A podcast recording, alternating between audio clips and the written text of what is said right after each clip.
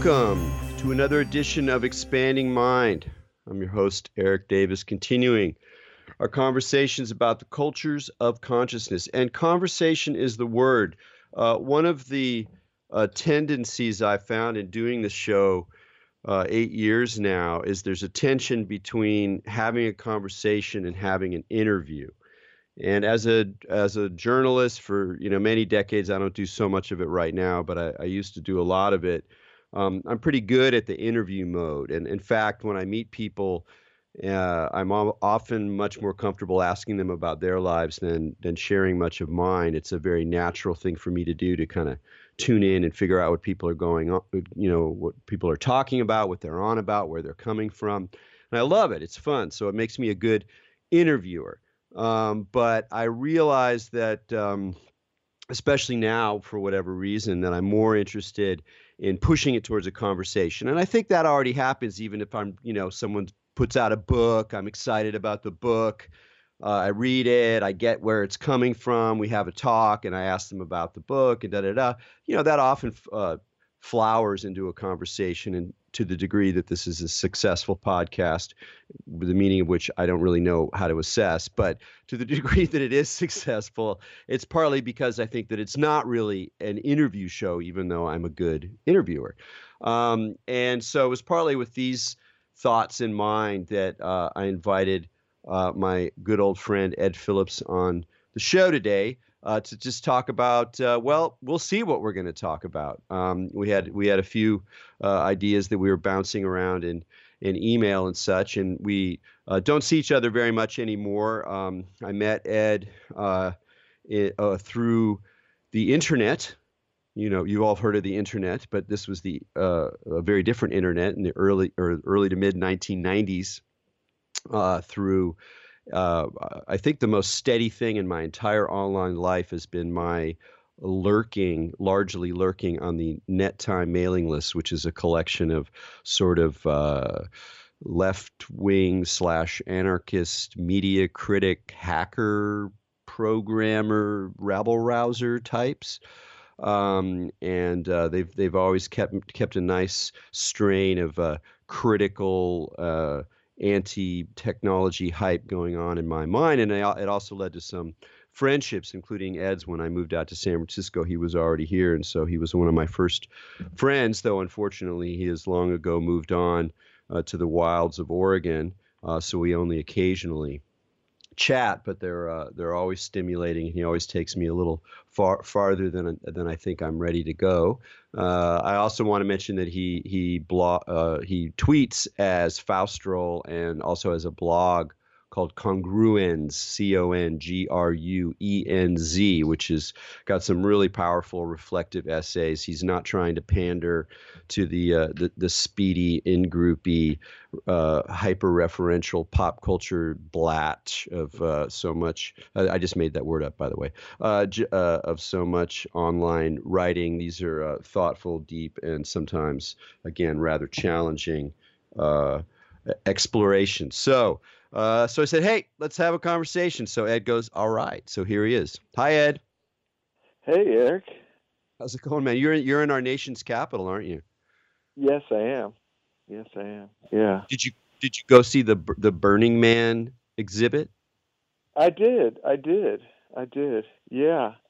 It's, what was your impression? See, it's neat to see it um, infecting the larger populace with some of its uh, some of its twists and turns. It was it was pretty amazing to see all the families and um, a lot of kids interacting with it. Uh, I got the sense of a a uh, hyperstition or or or some some some turn in the culture going out into ever larger uh, uh, interactions or a, a, deeper interaction with a greater pluralism of of, of the society. So that's that's yeah. Kind of amazing to see that. Yeah, for sure. Um, yeah, it's I for me it's just it's just so uh, confusing because and I, this is a theme I've mentioned many times. You know, people have been listening to the show, and it's one of those. Uh, you know, we can talk more about it. One of the things we've been talking about recently is this kind of weird tension when you when you have a public voice and you're being listened to by people you don't know and having some influence on the kind of larger world of, of discourse. Um, there's this weird tension between vulnerability and exposure. You know, like there's some things that I that I, that are very personal to me that I I think is are are good to reveal, even if they're vulnerable because they might involve me suffering or not knowing or co- discovering contradictions about myself and clearly there's a lot of hunger for that out there. People like it when people they're listening to who they don't actually know personally you know sort of go through this stuff and there's the rise of the memoir and all that. And at the same time there's sort of a, also a sense about the real need to kind of keep certain walls certain things uh, concealed uh, and that's a very interesting tension that I, I wouldn't really have thought about not that i'm that well known, but I'm well known enough that it's like an issue that I have to wrestle with. Anyway, this is uh, you know a, a long way of saying that one of the the vulnerabilities that I have is realizing that how it's complicated for me uh, having written about this stuff as well as participating in it for so long, all this underground stuff, whether it's occultism or psychedelics or Burning Man or you know neo shamanism, traveler culture, uh, all this kind of uh, underground stuff. And, you know, so many of these things, almost all of them, are now sort of part of the mainstream in some sense. And they're being claimed by others, they're being talk, uh, spoken about by others. Um, and it's a weird feeling uh, because, uh, you know, on the one hand, when that shift happens, you no longer can own it and it made me realize like I kind of like it wasn't like I owned Burning Man. I mean, I wasn't even that deep into it. I didn't know a lot of the major players. I wasn't like super inside the like, you know, a a line circle of, of Burning Man, but it was something I've been going to since '94, and I certainly identified with it, and identified as someone who was kind of writing or trying to be a public intellectual from that space.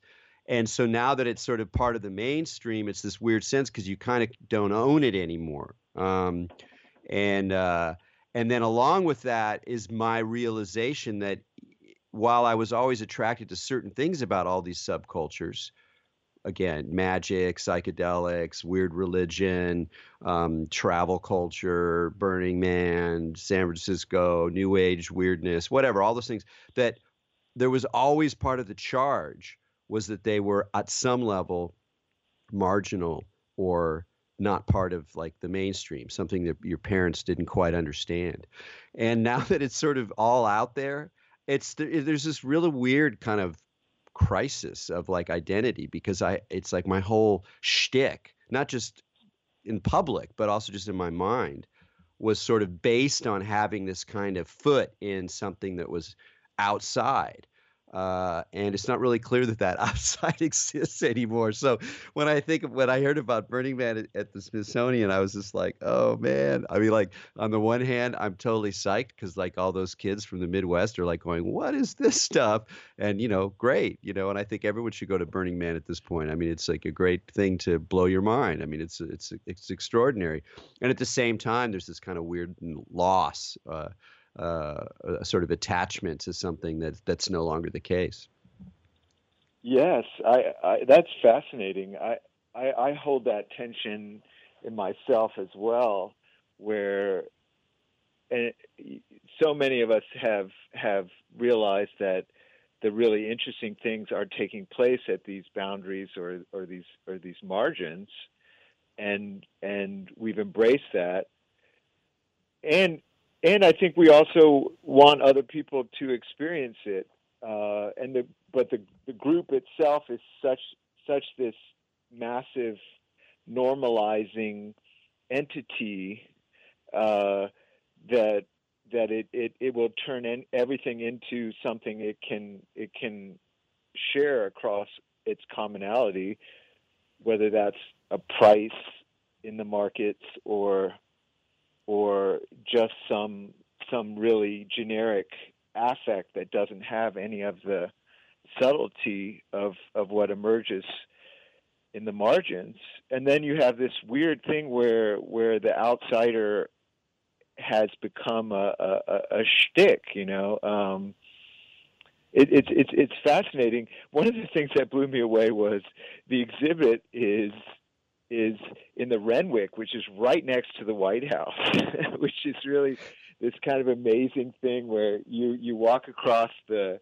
this walkway where you can sort of see the White House and all these tourists are are, are hanging out there, and then you go to the Renwick Gallery and there's this Burning Man um, exhibit going on there, and it's it's fascinating to see see these worlds so close to each other, but with with with the access to it still kind of hidden in a way unless unless people knew that the Burning Man exhibit was going in there, uh, going on in there, unless they are inclined to look at art, and unless they have that contemplative drive of some or, or even interest, they're going to walk right past it. They're not going to they're not going to go into it. Um, so so there's always that. It is it is it is sealed in some sense. You know that's that open secret paradox.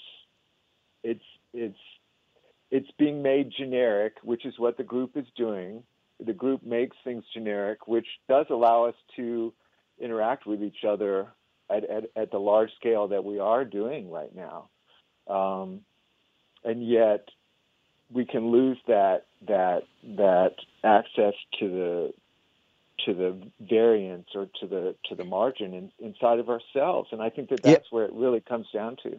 Well, that's the thing. I, I, what I was wrestling with is that here here's here's another version of this conundrum, which is in a way a classic one. You know, all the whole the stories of subcultures in the West, in America, post-war subcultures. Let's say it's just it's it's this basic line about the point of whether whether you're selling out or whether you're you know you've been co-opted those are all the words we use co-opted selling out absorbed or you know you got something that people like and and and it's and it influences society in a positive way and it goes out there and, and change happens and that's just sort of it's like this baseline story. And it's at the heart of burning man as well. You know when i i i uh, wrote the libretto for this uh, rock opera, uh, the uh, How to Survive the, the Apocalypse. Um, this Burning Man rock opera that we did about a decade ago. Next year will be a decade from the main performance, although it had it had a couple different versions, uh, and it was you know really fun, really rich thing, and it was really interesting to write about. I mean, I lo- I loved writing the lyrics for the song, but the the core tension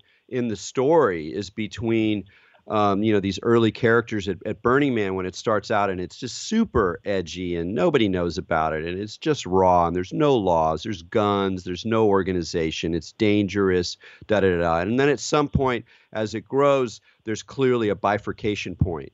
And some people, including Larry Harvey and most of the board, were like, we're going forward. We're going to start making it more like a city. We're going to start making it more organized. And it's that kind of process of development, of civilization, if you will. And there were some early people who jumped off the uh, the boat famously after 1996 and they kind of held the, the, the the sort of high bar of the underground of of like look of the what we do is secret of the look once you start making all of those compromises then things fundamentally change and the mystery that motivates this becomes impossible and so this is like this basic conundrum that exists in so much cultural production. And so my version of it now is like like okay, it feels it feels sort of um, uh, precious and kind of um, uh, I don't know what the word is exactly, but it, it, to to just hold on to like oh it was better before the underground. It was better when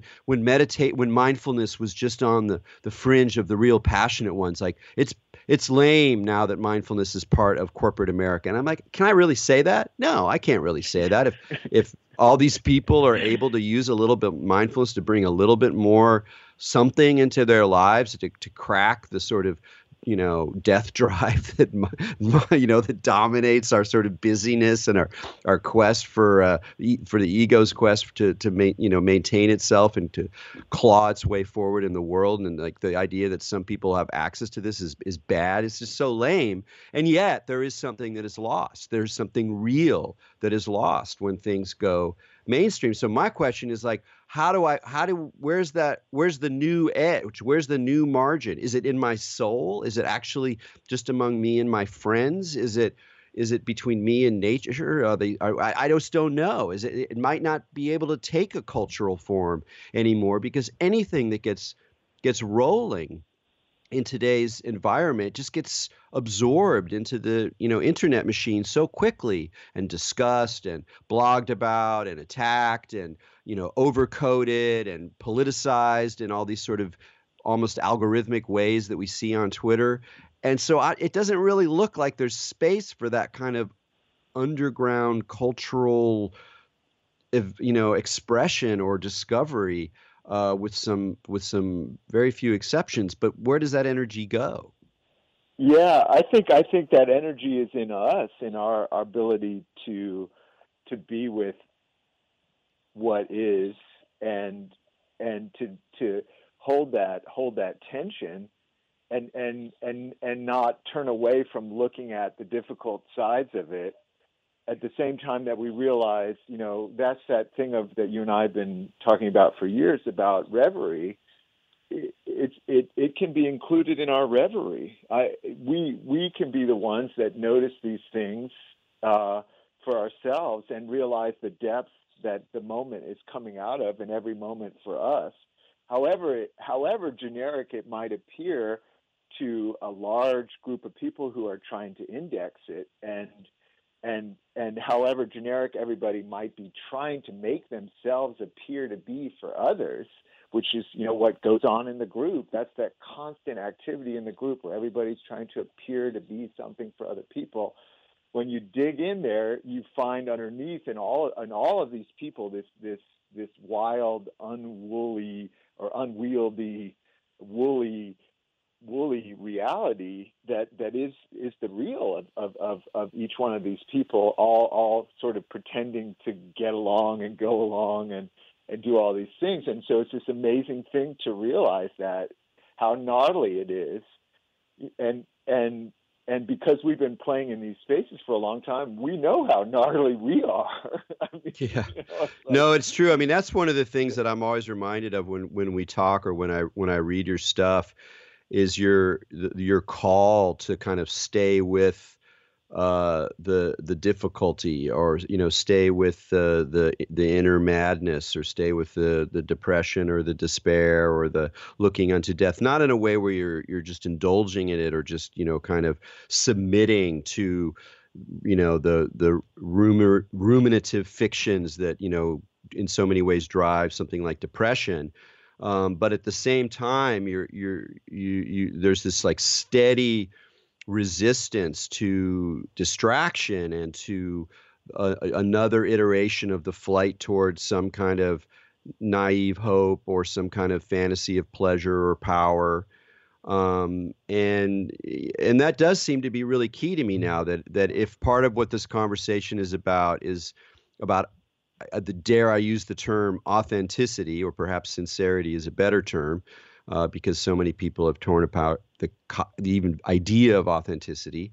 But if that's part of what we're talking about, this mystery that still exists, the the the edge, that what it is in the marginal that that um, that is valuable and that is not translated well to the mass it increasingly seems to me today that it has to do with like the the pain of being alive or the, or the confusion of being alive right now, not just the sort of um, uh, human condition that we know we're going to die, that we're losing our friend, you know, whatever, all like that. That's part of it too. But it also seems that there's a particular way right now that our our essential fears and hopes are being weaponized against us through media, through uh, you know politics as a kind of affect game, um, and that there's a real power in really just looking at the real and not turning away from it because it's it's hard to you know it's hard to monetize that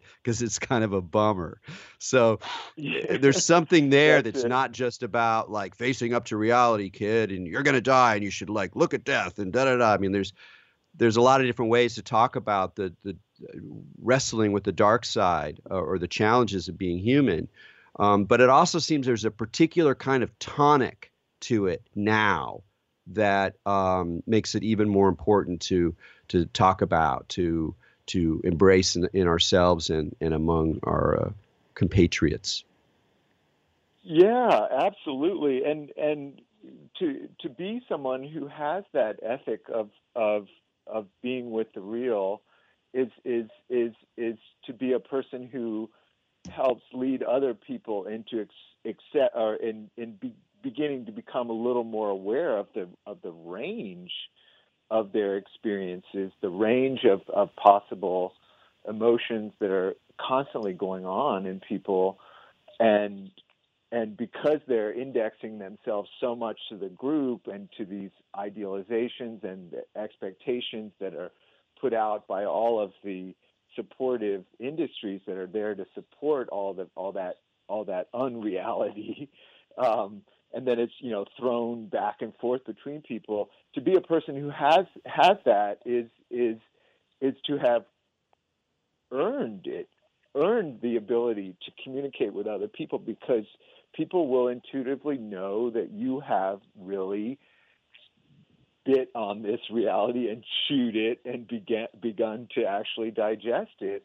And, and it will have a curious effect on people because that range is there in you.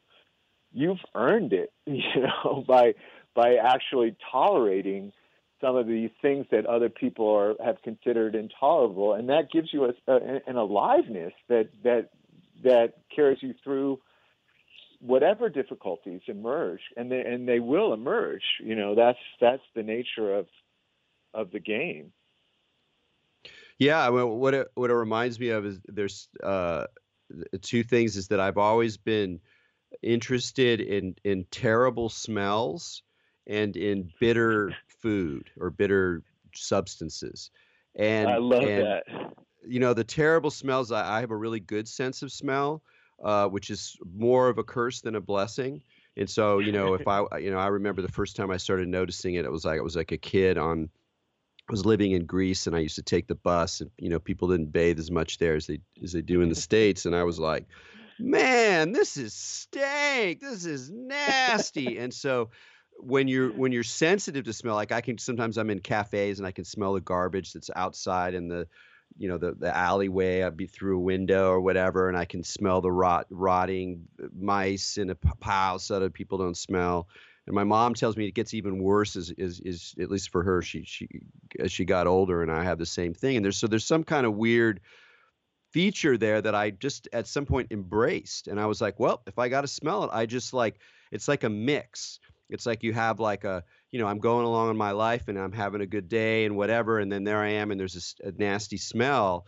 It's kind of like, you know, I'm, I'm mixing a track or something, and it's got you know happy beats, and there's like a major chord, and you know it's going along, and then you kind of mix in some like really nasty like uh, distorted guitar or some kind of really depressing post-industrial noise or something, and it's like it's just part of the mix. And so I've always been interested in like when I sense the sort of dark or the repulsive or the the the that which you don't want in your scene. It's like to just kind of like sniff it to be like oh what's that about? Okay what's this you know uh, let's sort of see how that kind of folds in. And the same thing with eating bitter things. You're like oh it's bitter. And it's like well yeah it's not killing you. What do you care? Taste what see what bitter is like. And even and those like practices with sensation inevitably become allegorical so that that aspects of emotion aspects of political situations aspect of dealing with unpleasant uh, or actively noxious people and situations can sometimes be sort of embraced but not uh, completely uh, not in a way that like overwhelms me because of developing this kind of willingness to take on some of this dark stuff. And i think i think a lot of that's what we're talking about it or that's kind of the conundrum is how to look at the real and and figure out ways of doing it that uh, that allows you to not get swallowed up by it, so swallowed up by it either that you become stuck in depression, or you become isolated, or you become uh, paranoid, or you become t- pessimistic with a capital P you know and that so it's almost like it's a path of uh, it's like a tightrope walk where, where you you don't want to fall down you don't want to fall but you're in, in essence going farther and farther towards something that that you're also kind of uh, don't want to deal with. Yes, that's excellent. I love that. I I do those kind of things too, where, and I think I think this idea of reverie really fits into that. You you you feed on the real with with your reverie capacity, and I practice having that available to me at all times, so that so that I have that little little screen or, or place or little yeah, I even call it a little my little scratch pad where where that's my my place to register register what's what's happening to me. And it's it's it's it's a it's a, a place of reverie it's a, it's like a little theater or a screen and and it's really interesting to me to notice that there are other people that are doing this and to also notice that a lot of people that have gotten interested in meditation and they do need to develop these the skills of the more kind of CBT or cognitive skills, coping mechanisms, and all that stuff. But a lot of people are approaching meditation purely as a, a kind of set of coping mechanisms to almost kind of avoid the emotions. And and what I've noticed is that, and I and I do see that in the in the in the great traditions as well, is that meditation has not in any way kept me from feeling the impact of my experience. And in fact, I've gotten more capable of, of feeling things, uh, incredibly difficult experiences, strange events, uh, uh, opening to the unknown, states of states of absolute uh, terror, even, and and what I'm doing, I'm working on, is developing a capacity to reg- register that inside of myself and then respond creatively to the actual situation that's around me. And, and so allowing myself to, for example, be, be uh, affected by other people and their, their mental state, and then finding some ways of being in that and then responding creative, creatively to it so that I don't yeah. get I don't get stuck in those states, but I certainly feel them. Yeah, I think for me the a lot of the the challenge is the not getting stuck part. I mean, I I mean I can be I I tend towards uh, depression, and so I can be knocked off my like middle, you know, like my little middle path where I'm kind of accepting these things and moving forward and being open to all the emotional sway. And then I can like realize that I've spent the whole day kind of sunk in this way. And then that can be triggered by people.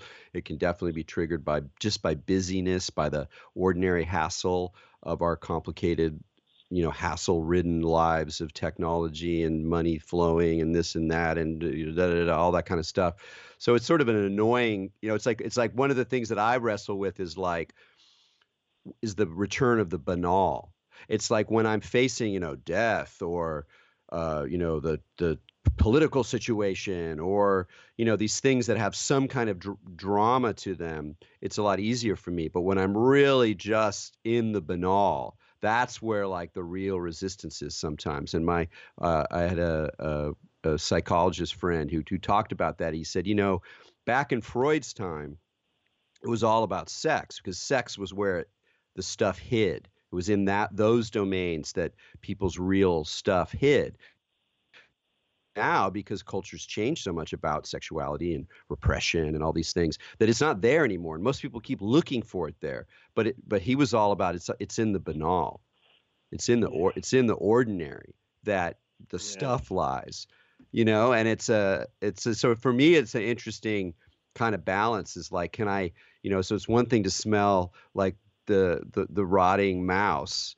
but it's another thing to smell like the like in a in an office that weird kind of metallic ionic smell of like the printer you know like the printer paper and it's got that weird like dull gray like you know the horror of the of, of the cube farm kind of smell or like burnt coffee in an office or something and it's like that's a lot harder in a way because it smells like despair. It smells like like no exit you know yes yes i think that's really great that you're you're dreaming that um I, I think you know I see people practicing misery. I mean, it's this amazing thing to watch. You know, like like people have got all their armor on and they're practicing misery. They're performing it for each other, and they perform the drudgery and um, it's it's it's an elaborate performance, you know, and and um, it's very catchy. I think I think it's something we circulate around,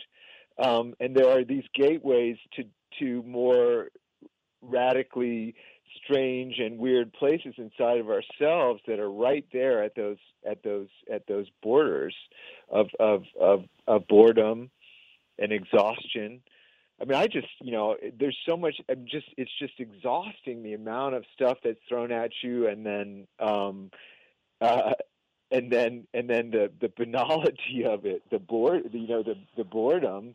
So I've I've turned around and I'm like, oh wow, this is fascinating boredom, and and and the the utter uniformity and the and the uh, dreariness of it, you know. Um, it's it's it's it's it's fascinating. It, I, I I wonder if it isn't some way that we're we're circulating around that because because the alternative is even more uh, unnerving, which is these much more open spaces inside of our inside of ourselves that we haven't uh, that no one's really noticing or, or paying attention to.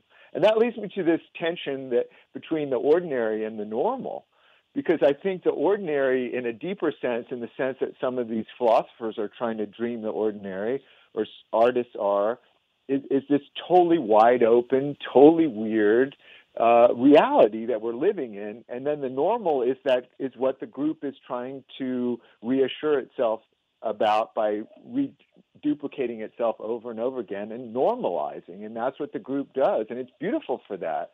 That's what that's what you know the the stock market's all about. That's what what what all this you know it's about about normalization and and we're fascinated by all these population studies and all this stuff and everybody's become such an expert in the group and and is completely neglecting their their direct experience. I, yeah, I, I, I, want actually want to get back to something you said before about meditation because yeah. I think that was yeah. really a key point, and yeah. it's okay. something that you know we talk about meditation a lot on the show, and um, that that the you know the good the good way of framing it is that even if people are turning to meditation largely therapeutically or in the mode of like cognitive behavior therapy where you're learning how you're your mind your, your mind loops work you're learning to disidentify you're learning to create space around something that is a compulsion or an addiction or just to like shut down the, the the chatter for a while just as kind of a, a palate cleanser. Yeah and those are all really good things but that simultaneously you are developing what i like to think of in for for reasons i can explain what i like to think of is this category of taste of tasting, of being able to stay with whatever is happening and taste it. And that's why I use those examples from sensation, from smells or bitterness, is that there's there's a way in which meditation creates a mind that's incredibly sensitive and with very little um, overcoding that's really able to open to what's happening. And for me, the metaphor of looking at that relationship rather than looking or observing, which is a lot of what you find in like Vipassana, where like you observe the breath or you observe the ari- arising of sensation. To my mind, that's a little Spock like. To my mind, that that that approach underscores the Western tendency towards being a, a, a manipulator, a technological controller. There's too much control in that approach. But tasting is different because you're like, you got to get involved with the object. But taste is sort of both the tasting the object, but also kind of breaking down the difference between an object and who you are. It comes inside of you. And so developing all of these skills to stay with things, to not get caught up in mind loops, to stay open to the world is is if you think about it like tasting, well, suddenly everything is kind of interesting. Like the most boring situation or or a, a re- repulsive person that you're forced to deal with or or a bore at a party. Uh, I was just at a, a, dinner table and I sat across from a bore, and I was like, "Oh yeah, it's going to be annoying. Like uh, here we go. Like there's no way out. You know, like let's see. Like what's what's this going to be like? Almost as if like you were incarnated from some place where there was nothing interesting happening at all, and you find yourself back in the world, except it's kind of a shitty situation. so you're like, well, hey, this is still pretty good though. What is? Oh, look at boredom. Wow, you know, like to sort of develop the capacity to enjoy you know, to enjoy things that are not, that the group does not recognize as enjoyable is a very empowering thing that keeps alive that, that sensibility, that exploratory, that aesthetic um, juiciness that I think gets lost when we um, turn meditation or mindfulness into a technology of managing affect. Uh, it becomes too much a part of what we're already suffering from. Yeah, that's it. That's that's really good. Yeah, I think I think people people people need that. They they they're that, that that's the proximal reason why they go into meditation. It's because they're being overwhelmed and they're they're looking for some relief, and so that that that I honor that in people that that need. And there seems to be two well, one simple way of talking about it is that there's two two movements there. One is the need to get a little distance, to to to not be overwhelmed, to self-regulate, and then this this need and the desire to make contact with the real with one's own emotions, with, with, with one's own direct experience, and and when you have a robust enough ability to find your footing again, then then you're then you're more capable of letting go and being like, hey, I want to experience, I need to experience this directly. I can't afford to have all these buffers. I can't afford to convince myself that that I'm an expert in the next moment because you know because I'm not. And and um, if I'm open to it, it's it's scary as you as you said, but it's also so enlivening and and then I can be more creative in my response to whatever is appearing in the in the, in the moment. I don't have to be in control, and and and I don't want to be in control. I I want I want to let let life happen. I want to see what's what's going to wash on shore in the next in the next moment. Um, yeah. Yeah, I'm, I'm, what I, for some reason I've been uh, recently also I've been thinking about is is there's a tension between let's say sincerity and irony, uh, and that part of what we could we could listen to what we're talking about partly as a call for sincerity for not getting caught up in the usual stories for being with what's actually happening for being open to the real or the reality of our experience. And there's sort of a call towards you know, away from irony, away from this sort of referentiality, et cetera, et cetera, towards this kind of um, sincerity that can that can that, that we often associate with with the real, with what's really happening, the authentic truth. And yet, there seems to be something in um, irony in all of this that that work. There's there's a way in which irony can be used, or or some kind of humor, or some kind of suspension from from uh, the kind of push of the real that is actually helps serve this process that we're talking about. I don't know if this is being obscure, so let let no, me know if this makes sense to you.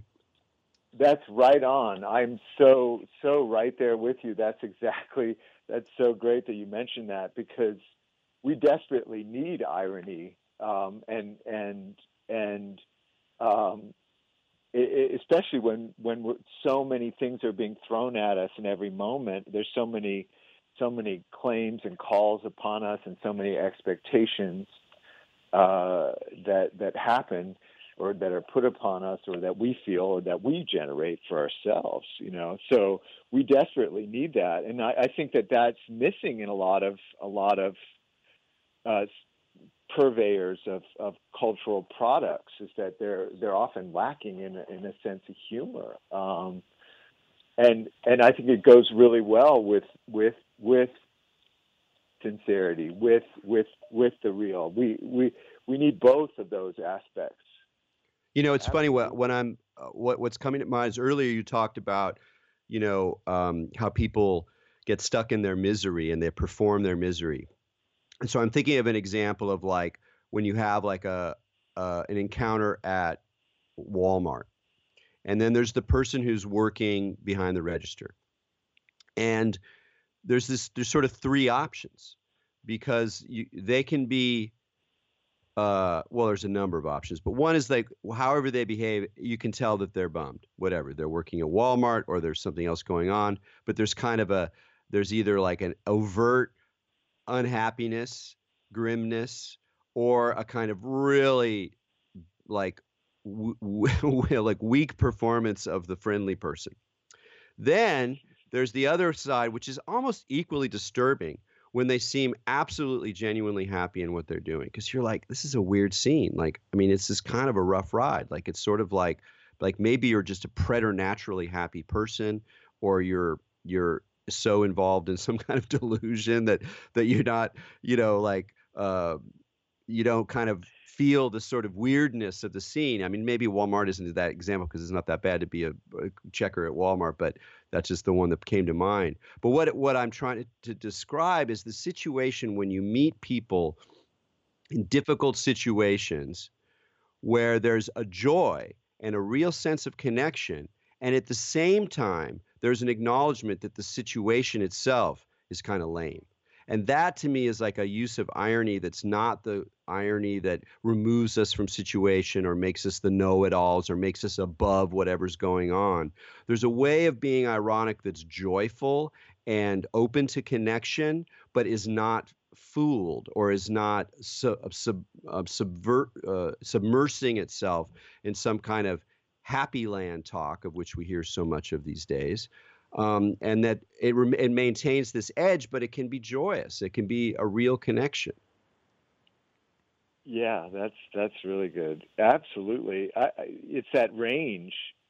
It's some some you know it's across a certain range. You you get that sense that person has a sense of the of the different of of different perspectives on on on their experience, and and so you can play in that space with them as well. You also have a range of of of, of perspectives, and, and and the two of you, the two of you can share in that in that place. And, and if another person doesn't, you know, if they're if they're only expressing one side of of the dialectic, then then you can you can notice that and be like, oh, okay, and and sort of wonder, you know, is this person in a manic state or are they are they you know just completely lost in in their in their misery? Um, and and just accept that you know like and it's also just a snapshot of that person too. You don't you don't know 10 minutes later they could be you know if they were in a manic state 10 minutes later they could be so exhausted or you know or or, or throwing a fit or you just don't know. You know, I wanted to ask you a little more about about reverie. You talked about reverie earlier, and, you, and I, I think you gave a good sort of uh, suggestion of what that means for you. But I, just if you could be more detailed or more specific about what the practice of reverie is for you and how it serves these these the, the kinds of topics we've been talking about. Yeah, yeah. I, it, it's it's it's something. There's there's a bunch of people that are that are, are practice practicing it. Um, in di- in different areas. Uh, you know, as as you know, like a lot of artists and stuff like that, um, and and and also psychoanalysts and and and people who who work with other people. Um, but for me, I think it's been a a, a, a steady part of my life um, ever since I was I was pretty young, and um, it's something that I that I've cultivated more and more.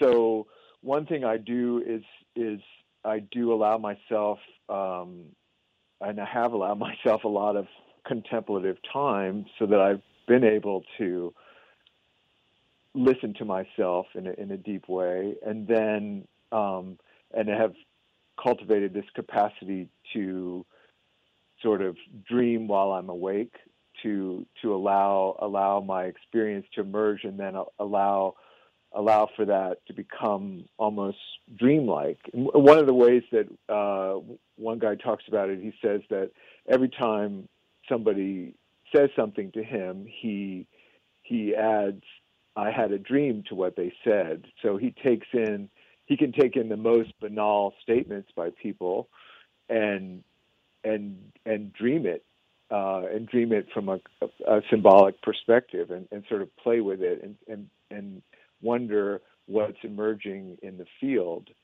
uh, in any in any moment. So it's kind of almost like this this um, this delay space or or or or openness to experience where one allows the depths of consciousness to emerge in a free way. Uh, so images could appear, or, or funny thoughts, or, or, funny funny sensations. Um, uh, someone could say something really really funny um, or odd, uh, and it could have a resonance for you. But part of reverie is creating that free space where it doesn't necessarily have to fit into any predefined plan. It, it doesn't necessarily mean anything. It, it could. You just don't know, and you just let it sort of let you, you hang out in that place, and you let it let it emerge for you. Yeah, I mean, for me, one of the key terms there is is is resonance uh, for two reasons. One, resonance is is a great metaphor, and it's no accident that we see it, you know, play out in in say discussions of poetry or in uh, even in like new new age metaphysics in a way because it there's something kind of mysterious about resonance in the sense that it's both something that we're doing and something that's being kind of in a way done to us. Like when we're resonating it's because there's some other signal there's some other idea or image or event that really strikes us in some way. So in some sense we're not choosing to be struck by this particular thing. It just strikes us and yet we also have to be kind of open to that possibility for it to happen at all. So there is some kind of active we we have to be active to allow resonance to happen. And it's almost like we have to we have to carve out the echo chamber that allows resonance to really sing so that we can notice it and not just like run over it as we repeat our our more kind of formulaic get ahead algorithmic kind of mind um, so, but that's sort of the question I have for you is that how how active do you feel like you need to get away from the kinds of thinking that in some sense the society is geared towards? Processing information handling information flow using your your presets to organize the world to be more efficient and to get ahead with what you need to do and get your ego feeling like it has some control we need to interrupt that or in, somehow in, in, in, spaces in our lives, maybe even throughout all of our life, to have that space uh, going uh, or opening. How, how have you come to that? Is it something you've had to work on, or oh, is it? Yeah, for sure. It's constant, constant work. I think you know, and then what what's interesting I've noticed is that is that it took a lot of a lot of work to, and it still does, to really contact myself in a place of of of, of quietness and and and and and a deep deep listening to to the totality of what's what's happening for me. And and then what I what I have cultivated, and I think it's a really interesting thing to cultivate, is this ability to then allow more stimulated states of consciousness to be present and still have that contact with the reverie. So, so I can be in the midst of a social interaction. I can be in the midst of, of all kinds of crazy stuff, and I still have access to that reverie now. So, it, it's it's another track that's running, and and I can go back and forth, and and then I can also be totally you know caught up or overwhelmed or, or these kind of things, and and still have that have access to that to that reverie track even in the midst of the stimulus, but that takes a while. Uh, so lots of time being unplugged, lots of time just allowing for a spontaneity of, of my of my being, lots of toleration of of of states that I don't necessarily want to be in. Um, lots of lots of just allowing and trusting myself, even even like a weird uh, thought that I keep having to, having to think, trusting trusting that there's some reason why I am so hung up on something if I am, and and and and being with myself as I am for for long enough for for for that to feel right and to fit for me in terms of my relationship to other people and my relationship to life. Um, yeah, it's fu- it's funny. What's coming to mind now is, in a way, coming back to the beginning of, of, of our talk, was I made this just you know distinction between conversation and interview, and in a way, that's sort of what, what we're talking about. Like a real conversation, you, you don't know where it's going, and it's a little weird to have it live and in, in front of an audience or whatever we're doing right now, where there's not really a plan, and maybe you know I say something and it's not really what I meant, or you say something and it's kind of obscure or whatever the thing is, and yet, and so there's a, a freedom and also a kind of risk that you you don't know where you're going where it's so much easier this would be so much easier to interview where i have a set of ideas i'm going to ask you about how, what your position is on certain things and then if you say something i'll maybe i'll you know clarify it and some of that's obviously part of the conversation as well but in a way it's like to have that that that space you have when you have a real conversation when and i i definitely feel like conversation is like one of those things that's right there in the open it's an open secret it's something that we all have the opportunity to do that that is is not just about being in ourselves and not just about being, you know, uh, unplugged and not dealing with other people. And yet the difference between having a conversation, being playful, being spontaneous, not knowing where you're going, uh, resonating, picking up on odd things that the other person said and, and moving it in that direction is sort of an open secret for creating the kind of space that we're talking about. Whereas too often, and I'm talking about myself as well, you know, we follow the routine. We know the scripts. We're going to say the script. We're talking, hey, mom, how are you doing? Da da da. You know, you you you. It's just easier to interview, in my terms. It's easier to just kind of follow a script or to be very clear about who's the one who's who's driving the conversation. But if you have two people and neither of them's driving, then in a way you're opening up reverie in between people. So in the world not just in your own head as you you know walk down the street alone and you know daydream. Uh, and and but it's it's a tough art. Like i i feel like i i usually fail. Like i'm it's usually when i have these more open-ended conversations for for the podcasts i al- always feel that they were a, a failure. Even if people say, "Oh, I really love that," I, it always feels like I didn't do it, like I didn't provide something. It's it's a strange feeling. Wonderful. Yeah, that's great. I I think that's perfect. I, I conversation is is is such a such a skill. It requires such development. It's easier. It's easier to be a, uh, uh, uh, or to present oneself I mean, it's probably not. It's easier to be present oneself as a master, as someone who knows something, um, even if you're not really one, um, it, because you're not going to be opening yourself up. And and you've you've said that to me many times, uh, and and I feel that that the the aliveness of, of, of the conversation and I really honor that in you. I think you have a real capacity to enter into conversation with people, and you do constantly on the show, and I love that part of it. Um, because to me, that's where it gets interesting. The places where we're not sort of pre pre digested and uh, uh, uh, setting some kind of set form that we've we're we're pretending to have mastered for other people. And and I, I recognize that you know people perform that as a useful function in society and all that, but it but it's not it's not that raw openness to conversation, and and that takes a lot of skill, a lot of development. It's it's it's not easy. It's actually more challenging. Yeah, and it's also just doing this. There's it, what's interesting is that you know I, this is I do this for free. You know, I I don't have a Patreon. I don't get any money. It's non-remunerative, so it's a a hobby, a, a public service, uh, a, a, a sort of form of reliable ego gratification. I mean, it's like it, I could I don't even know what what it is and why I kind of keep doing it. But one of the interesting tensions is I notice the more anxious or the more um, uh, kind of grasping I feel, the more I want it to conform to some idea of like a successful podcast where I'm participating in the conversation of the day and we're all talking about Jordan Peterson or we're all talking about uh, Steven Pinker and we're all talking about rationalism or Trump or whatever, whatever the thing is. And then like we're participating in it.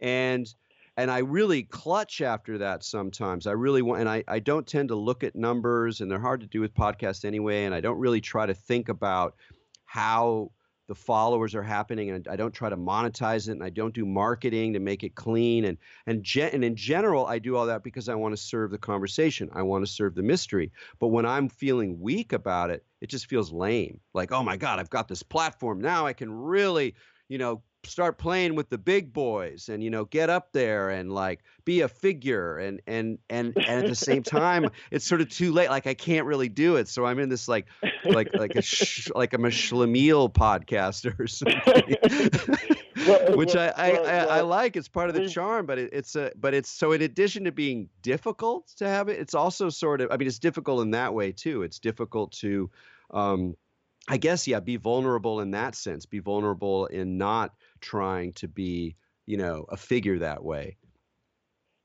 Yeah, and and it's so much more interesting and, and exciting. My heart sinks when when when when when these they have the whoa blah, blah, blah, and it's all this pre preset thing or the person who's supposed to be funny all the time or or and you can hear it in that person's being and everybody is hearing it. We're all hearing it. We can hear the range inside of your little heart. I mean, we know why you created that persona. I mean it's it we may not even admit it to ourselves but it's obvious to all of us and we're we're we're hungry for for some some open places inside of other people inside of the media that we're we're we're constantly uh feeding on well, in the mention of feeding on media, I'm afraid that our, our meal is done for the day. We have reached our max. Ed, thanks so much for uh, for joining me on on expanding mind. It was